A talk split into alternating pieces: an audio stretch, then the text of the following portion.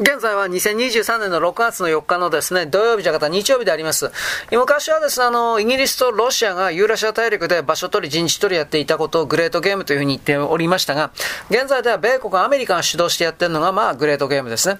2024年の大統領選挙で民主党が勝てばです、あまあ、米国主導のグレートゲームは終了します。まあ、今はもうそうなってますね。だけれども、ただ、民主党勝つでしょう。不正選挙を必ずやるから。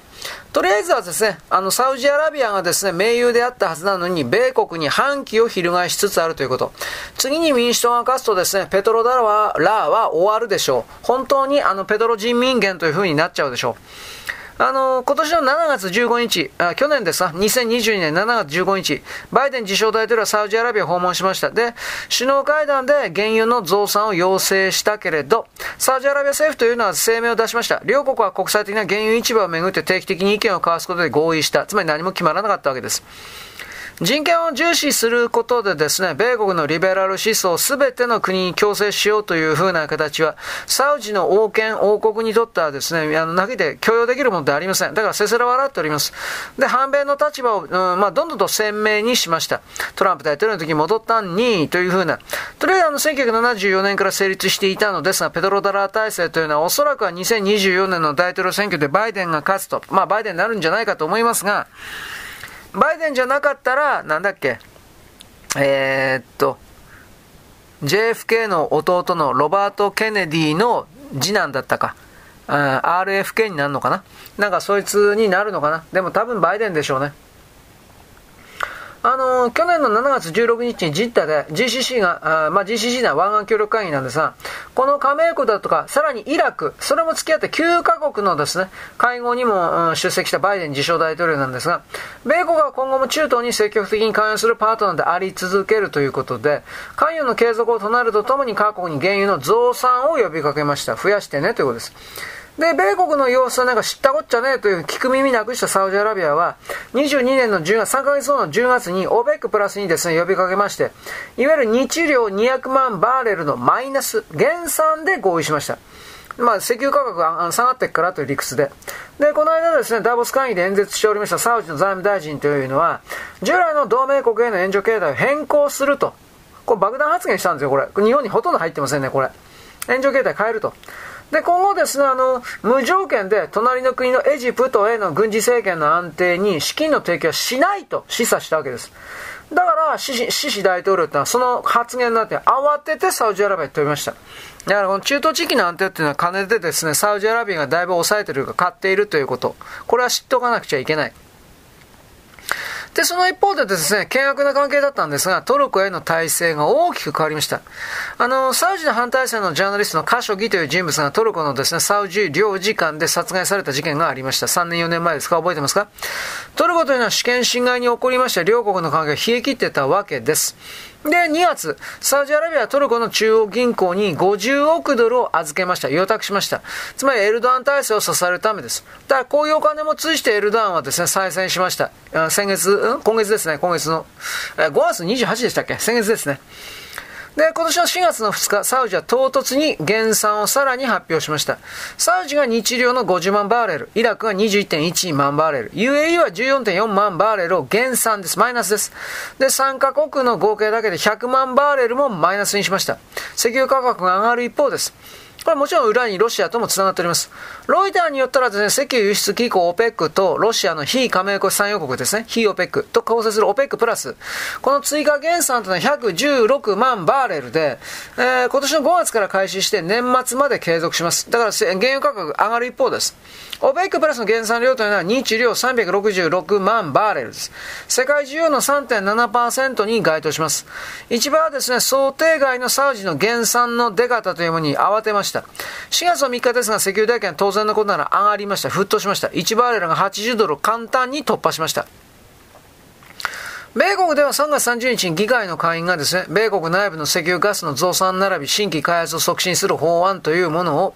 225対205で可決しています。で、会員の案は上院に送られまして、両院で可決すれば大統領の署名になりますけれども、まあこれあの、どうなったんですかね僕これは結果見てません。環境、環境法案とですね、リベラルが多数派を占めております上院においては可決は難しいというふうに言われておりました。だからどっちにしたって原油とガスの高値というものはですね、続くと思われます。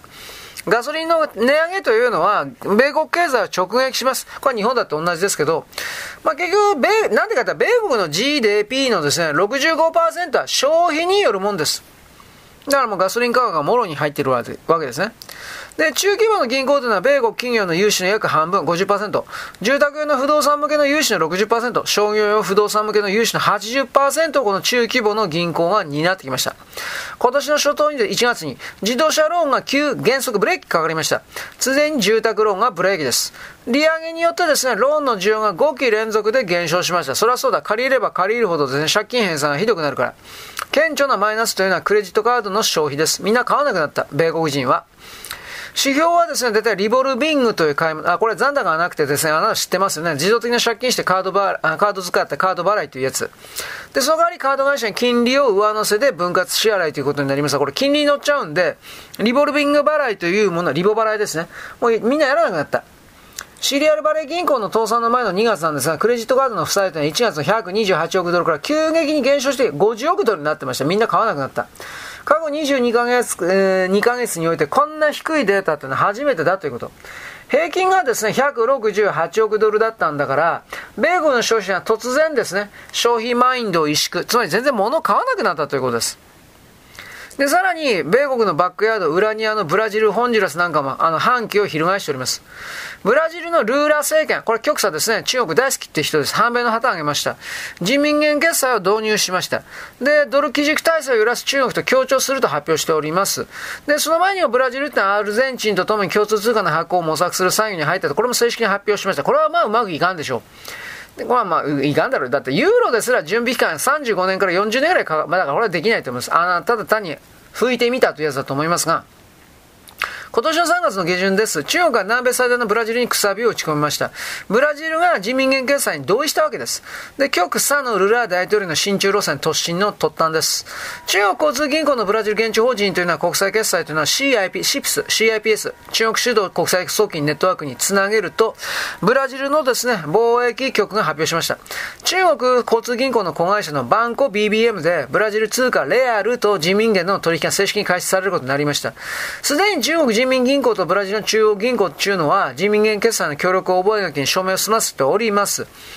で、去年のですね、22年、中国とブラジル間の貿易収は1715億ドルだった。1715億ドル。中国からの輸出というのはですね、機械、コンピューター、繊維、自動車。ブラジルの輸出は鉄鉱石、大豆、原油、紙パルプ。大体双方の品目にだいぶ偏ってるんですが、これはどっちにしたって徐々に支払いは全部人民元に変わって、今はドルだけど人民元に変わっていくわけです。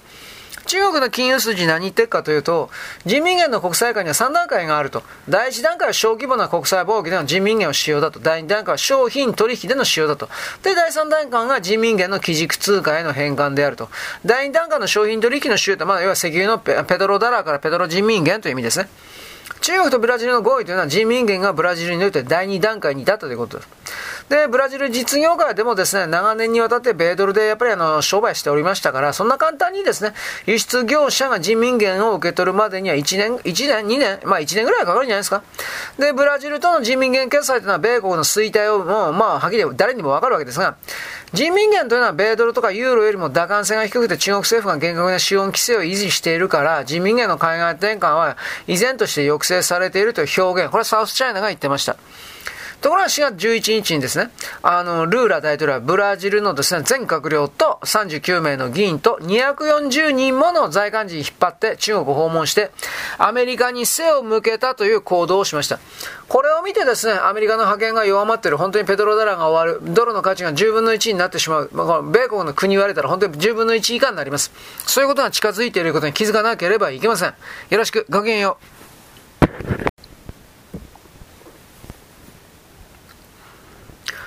現在は2023年の6月の4日のですね、日曜日であります。あの、米国におけるですね、パワーが、外側に向けてのパワーが減っているというか、うん、極端に下がっている。で、誰も米国の言うことを聞かなくなっている。ということの流れで、本当に中国がこの世界の覇権を握りそうな流れの直前に来ているということを私は言うのですが、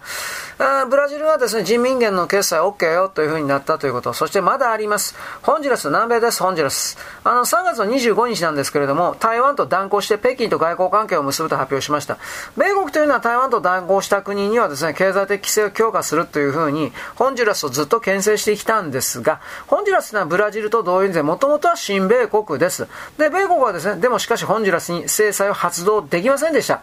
で、結局それはですね、ソロモン諸島が米国からカート・ギャャンベル調整官が飛んでですね、懸念を表明したんですけれども、ソガバレ首相というものがソロモン諸島の中にですね、港湾工事を中国企業に発注しました。米国はソロモンに対して制裁を講じることができませんでした。つまりこの米国のパワーが全てにおいてですね、えー、衰退しているということ。台湾というのはホンジュラスと80年の国交があります。で、1月もですね、えー、来清徳副総統が訪問したばっかりです。つまりですね、あの、断交される前に実は台湾から先にですね、断交を宣言しております。本当のこと言えば。台湾大使は先に帰国しておりまして、現地のスタッフも帰国してました。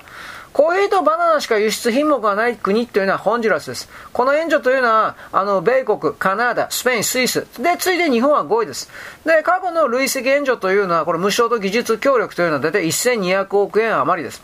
中国は援助国リストにさえ入ってません。ホンジュラスにおいては。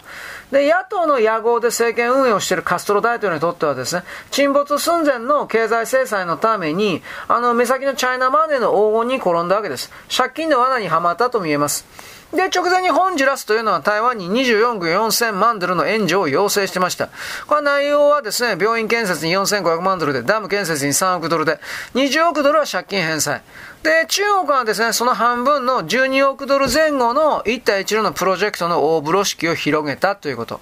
で、中国のプロジェクトというのは相手国政府公開の格別の贈り物、賄賂があるのも常識であります。だから、あのー、今回の場合においては台湾がですね、まるでホンジュラスから裏切ったとか世界から孤立したように見えるけれども、でも実際のリアルはどうなっていくかというと、欧米世界における議会議員たちが今でもかな、次から次から台湾に上陸しているか台湾訪問しているということは観測しておかなくてはいけない。で、米国の武器供与の追加ばかりかですね、台湾軍の特訓も実際にやってると。世の中の数勢が実は真逆の方向に動いてるのに、ホンジュラスは選択を誤ったという言い方ですね、中国の側についたというか。台湾と外交関係はないことになっている国々のうち、およそ100カ国というのが経済事務所を開設してます。で、在台湾国、在台湾米国代表どころというのは、まあ事実上の大使館ですね。大使館で、建物は基本的には軍事要塞の形になってます。リトアニアもですね、首都に、えー、ビルニスという首都なんですが、これ台湾の事実上の大使館を開設しました。反中国路線のチェコに至ってはですね、160人もの大型訪問団を台北に派遣しました。まあこれはあの、人権問題関係でね、やっぱあのー、中国がウイグルの問題嘘ばっかりついてるからね、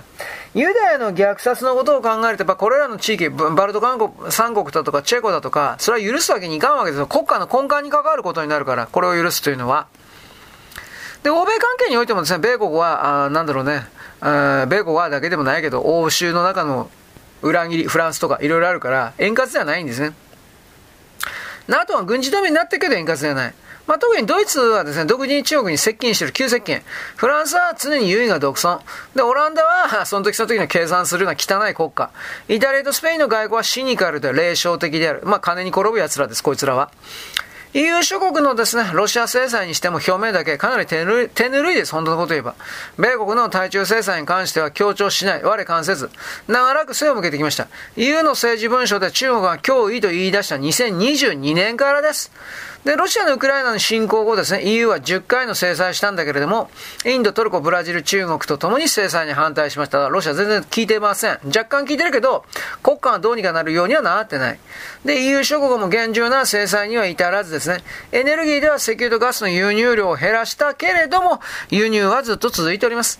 EU の27カ国とロシアの貿易は依然としてずっと続いている。で、さらに制裁を迂回する手段でいっぱいあります。UAE、トルコ、アルメニア、ジョージア、カザフスタン、キルギスという、これらの第三国を一旦返してですね、ロシアに何でも物を売るということができます。手口はですね、ヨーロッパ諸国もですね、中国と批判できません。もう汚い、汚い一方、もう古速もね、もう、もう口に出すのもおぞましいというか。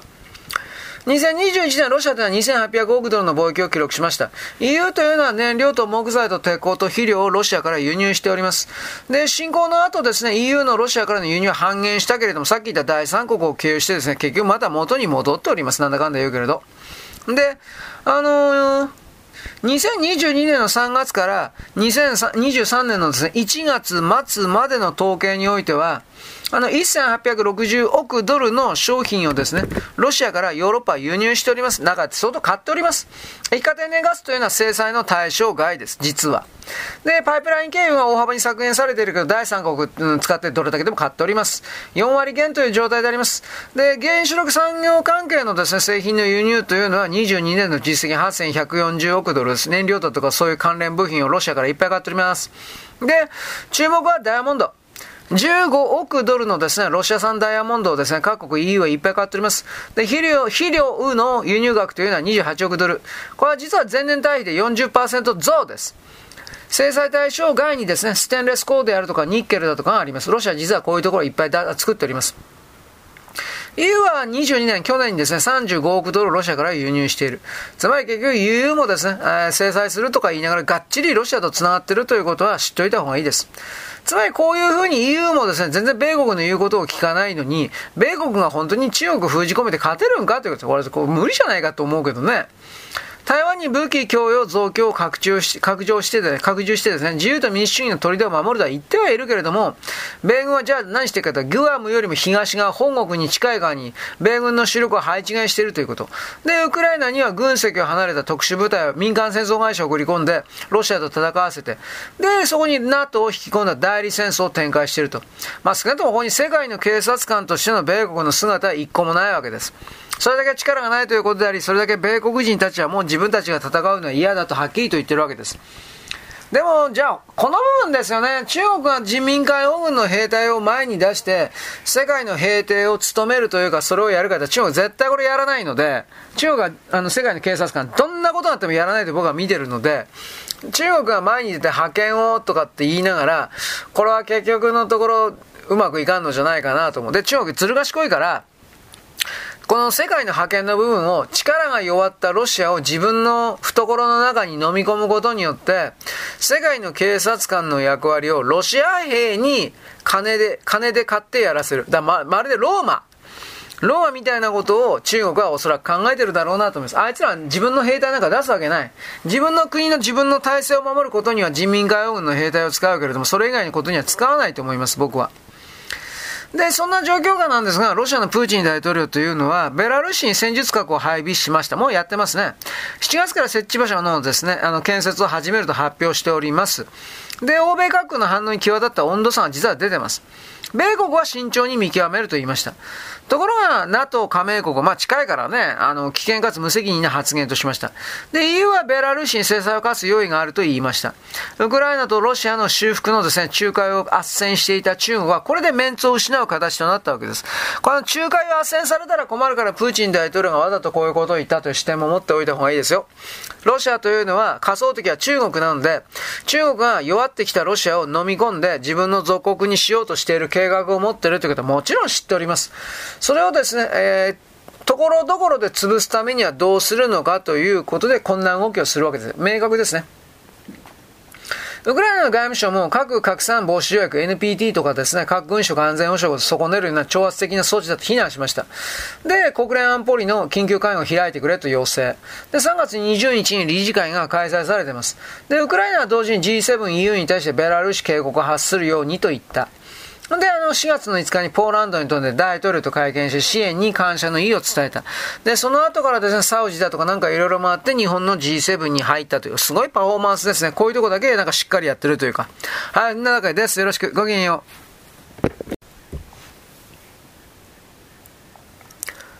現在は2023年の6月4日のですね、日曜日であります。あの、プーチン大統領はですね、7月、あ来月ですね、来月からですね、ベベラルーシのですね、特定の場所にで、ね、戦術核を配備するということを言いました。もちろん管理はロシアがやるわけであってですね、ベラルーシの軍人がやるわけではないんですけれども、こういう動きに対してゼレンスキー大統領の安全保障顧問のですね、オレクシー・ダニロフはこれを言いました。戦術戦術核の配備というのは、ベラルーシはモスクワの人質人質になるということだと。で、翻ってベラルーシの安全保障損なうよ、逆にそうだよというふうなことを言うわけです。ところがですね、NATO の諸国にはですね、あのー、もう、すべての国において戦術核はですね、あるわけです。だからこういうこと言ってもですね、なんか説得力ねえなという。で、戦術核配備が直ちに核戦争につながる可能性は低いというふうに、これは米国の会員の外交委員会のミカエル・マーゴール委員長が言ってました。で、地政学から言えばロシア軍の兵隊、並びに出撃基地としても使われておりますから、ベラルーシとしては、次の段階としてウクライナ側からですね、ベラルーシが攻撃されたとしたら、ロシアに不利になることは間違いないないです。だからベラルーシを守るという意味があるでしょう。でもなんでロシアがここまで西側と敵対的になったかというのも考えなくてはいけない。ロシアの民族主義といったですね、これはあの、まあ、シベリア凍土ですね。凍った土。凍土育ちのですね、農業牧畜の伝統とその根性、その人々の精神構造、あと土地の体質が生み出すような服までにおいてですね、毒性が強い。何が強いかといったら、ロシアのナショナリズムというのは一旦かかるとなかなか抜けない。これはあのー独性の強いロシアナショナリズムをですね、現代版にあのアレンジしたというか、先生、えー、なんていうかな、ブラッシュアップしたのは、アレクサンドル・ドゥーギンだと思います。このドゥーギンの主張というのは、プーチン大統領の国家ナショナリズムに近いというか、もっともっと言えばですね、昔の文豪のソルジェンニーツィン、これは米国の防衛が、亡命から引き上げてロシアに帰ってきたときに、ゴルバチョフとエリツィンとプーチンの3人にそれぞれ個別に会見してるんですが、一番彼が、つまりソルジェンニーツィンが共鳴したのはプーチンだったわけです。で、エリツィン大統領が登場した時は、経済の回復と発展にロシア国民とは期待はしました。ところが、もう大失敗。エリツィンは深酒、酩酊状態の政治となりました。で、ロシアは政治も経済も大混乱になっちゃった。で、首相をですね、次から次に入れ替えて、プリマコフ、ステパーシン。で、再選を目指した大統領選挙においては国家主義者のジュガーノフと、あんなもんとすらですね、激しく争って、わずかな差で、もう辛くも勝ったほどに、エリツィンの人気は地に落ちてました。ジガーノフは強烈なナショナリズム、ロシアの栄光を問えて民主に拍手喝采されたわけです。これはあの今年の初頭に死亡してます。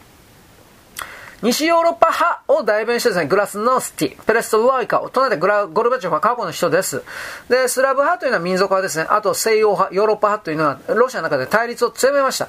で、プーチン大統領の政治的な敵だったネムツォフというのは女の人とデート中に橋の上で狙撃されて死にました。で、これでだと表だった政治的な敵はいなくなりました。まあ、誰が狙撃したんですかね謎ですね。SNS のインフルエンサーだったナワリンヌイ、これは刑務所におりますね。で、濃厚な民族主義的国家主義思想を唱えているドゥーギンが思想家として現れてきて、で、その著作はロシアの中でめちゃめちゃ売れてました。今でも売れてます。で、土着定義国家ナショナリズムを危険視するような左翼地下組織というのは、ドゥーギンの暗殺を狙ってですね、彼女の娘が結局車に仕掛けられた爆弾で暗殺されました。これはあの、ウクライナともですね、おそらく結託してるとは思うんですが、詳しくは分かっておりません。で、4月の2日にはサンクトペテルブルグで、喫茶店で、プーチン支持のブロガーで有名だった人はフォーミン。この人は爆弾で殺されてます。で、なおかつその場にいた40人が重軽傷を負いました。ロシア直ちにウクライナの暗殺を断定しました。爆殺現場の喫茶店というのは、ワグネル部隊の黒幕のプロプリコジンが経営していた店です。だから犯人のですね、ダリア・トレポワという女の人26歳。これは反筋、反プーチン、筋金入りの反プーチンの人だった人。あこのプーチン大統領は最初ですね、両方の議論を使ってました。政治的な言葉で。民族派とヨーロッパ派と。両方。で、経済発展とか現代化を語るときはヨーロッパ派として振る舞いました。大敗的な西欧文化と、ヨーロッパ文化だとか価値観に抵抗するロシア民族主義であるとか、ロシア正教徒として、これは使い分けていた、振る舞った。プーチン大統領は敵意に満ちた反西ヨーロッパ主義に決定的に舵を切って、ロシアの特別な民族主義的アイデンティティとロシア人の特別な遺伝子を強調し出したっていうのは、2010年代に入ってからであります。つまりこの、優勢主義的なものを、我々は選ばれた的な、民的なものを前に出した方が有利だと判断していったということですね。2010年ぐらいからは。ロシアというのは謎に包まれた謎の世界というふうに言われています。これ言ったのは誰かチャーチルです。または救世主的拡張主義者、これ誰がいてサハロフです。アンドレ、アンドレイ・サハロフだったっけ？あの、トルストイはですね、旧体制を批判したんですが、アナーキ、無政府主義、アナーキズム、社会主義、共産主義も批判してました。人間的不安的、普遍的価値を訴えたのはトルストイです。だけど、トルストイの文学的業績は称賛されたけれど、彼の道徳哲学とか政治思想はロシアには全く根付きませんでした。人々はトルストイの思考をですね、拒否しました。わかんなかったのかもしれないですけどね。新興財閥のオルガリーヒをですね、泥棒男爵と、まあ、決めるホダルコフスキーはですね、米国の急進的改革を唱える経済学者の説に従って、資本主義システムに変わろうとして、バウチャー計画を実行したということが最大にして長期的失敗だったと自分で言った。ロシア国民というのは民営化予定の国家財産の分け間をバウチャーで受け取ったんですけれど、あの、切羽詰まった貧困と政府の約束に対する根深い以前からの疑いから、多くの人々自分のバウチャーの取り分を買ってくれる人には誰にでも売ったわけです。で、こいつをそこいら中からかき集めたのが新興オルガリーヒです。まあ、党の人脈使ってそれまで小金を貯めた少数の企業家たちだったという言い方になりますね。で、これはアブラモウィッツとか破天荒の資産家を生んでいったということで。要は、このですね、バウチャーを、バウチャーで、要はあの公的資産というか、ロシアの公的施設だとかいろんなものを買い占めちゃったわけですね。まあ謎が包まれた謎の国っていうよりも賄賂、賄賂、賄賂ですよね。あの、ロシアなんて最初はね。うん。で、中国がそれ以上に賄賂、賄賂、賄賂、賄賂っていうのは、まあ中国です。うん。まあ、中国においては今年の1月現在に言ったら10億ドルを超えるようなですね、個人資産を持っている財閥、中国的オルガリーヒが996人もおります。で、中国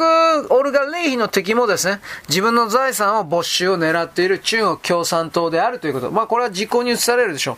共同富裕とか格差の是正というのは、要はこいつらの金を中国共産党が奪うというふうに言ってる。これはあの、汚職追放の名前に引っ掛けてですね、江沢民派勢力の、支持者たちを全部牢屋にぶち込んだのと同じことが、今年以降ですね、明確に始まっていくでしょう。でまあ、それによってじゃあ本当に平等な世界になるか、平等って何よって思うけどね、なるかってどうかなと思います。ウクライナの支援にですね、米国共和党の半分以上が簡易的になってます。当たり前ですね。西側が戦意と決めているウクライナの福間伝というのは何かというと、汚職、汚職、汚職、汚職の横行です。今年の3月13日にリトアニアは4年間交流していた汚職容疑者をウクライナに引き渡しました。これはですね、6000万ドルの食料の横流し事件。売り先はサウジアラビア。主案はですね、ウクライナ国営食料穀物公社元会長です。ウクライナの国営食,、うん、食料穀物公社の元会長のペトロ・ウォーチェフ、ウォウォフチェク。いずれよ。まあ、ウクライナ国家の不愛の政治局の要請によりまして、リターニアに逃げてたんですが、これがウクライナに引き渡されております。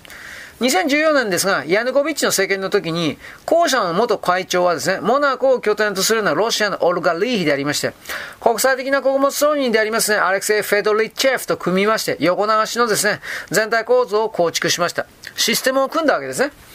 で、調査によれば、ウクライナ当局者とロシアの新興財閥が管理する仲介業者を通じまして、サウジアラビアに安定的に大量に横流ししてました、穀物を。あの、結局ですね、この、ウクライナ国家腐敗防止局っていうのは、この事件は調査しておりました。2016年から。で、二人の容疑者が司法取引を行いまして、損失補填で6万ドルを支払ってます。同社は中国にも年間600万ドルの穀物供給を横なししてまして、中国の輸出入銀行から15億ドルを借り入れました。同社の負債ってのは10億ドルを超えております。ウクライナの対中貿易というのは2016年以降急速に増加しまして、19年にロシアを抜きまして、中国は最大の貿易相手国になりました。2021年の対中貿易も188億ドルを引き継いで、首位でウクライナの貿易総額の14%を占めているわけです。まあだから結局ウクライナにおけるですね、中国の影響力というものは上がる一方であって、中国はそれを利用してですね、停戦の温度を取ろうと思ってるんですが、まあゼレンスキーの背後にいるような、まあネオコンヌーランド的な人たちが中国についたらお前のことを殺すみたいな、冗談的そんなような形の脅しがあるので、停戦に行かないんだよね、本当に。いい加減戦争やめろと思うけど。はい、よろしく。ごきげんよう。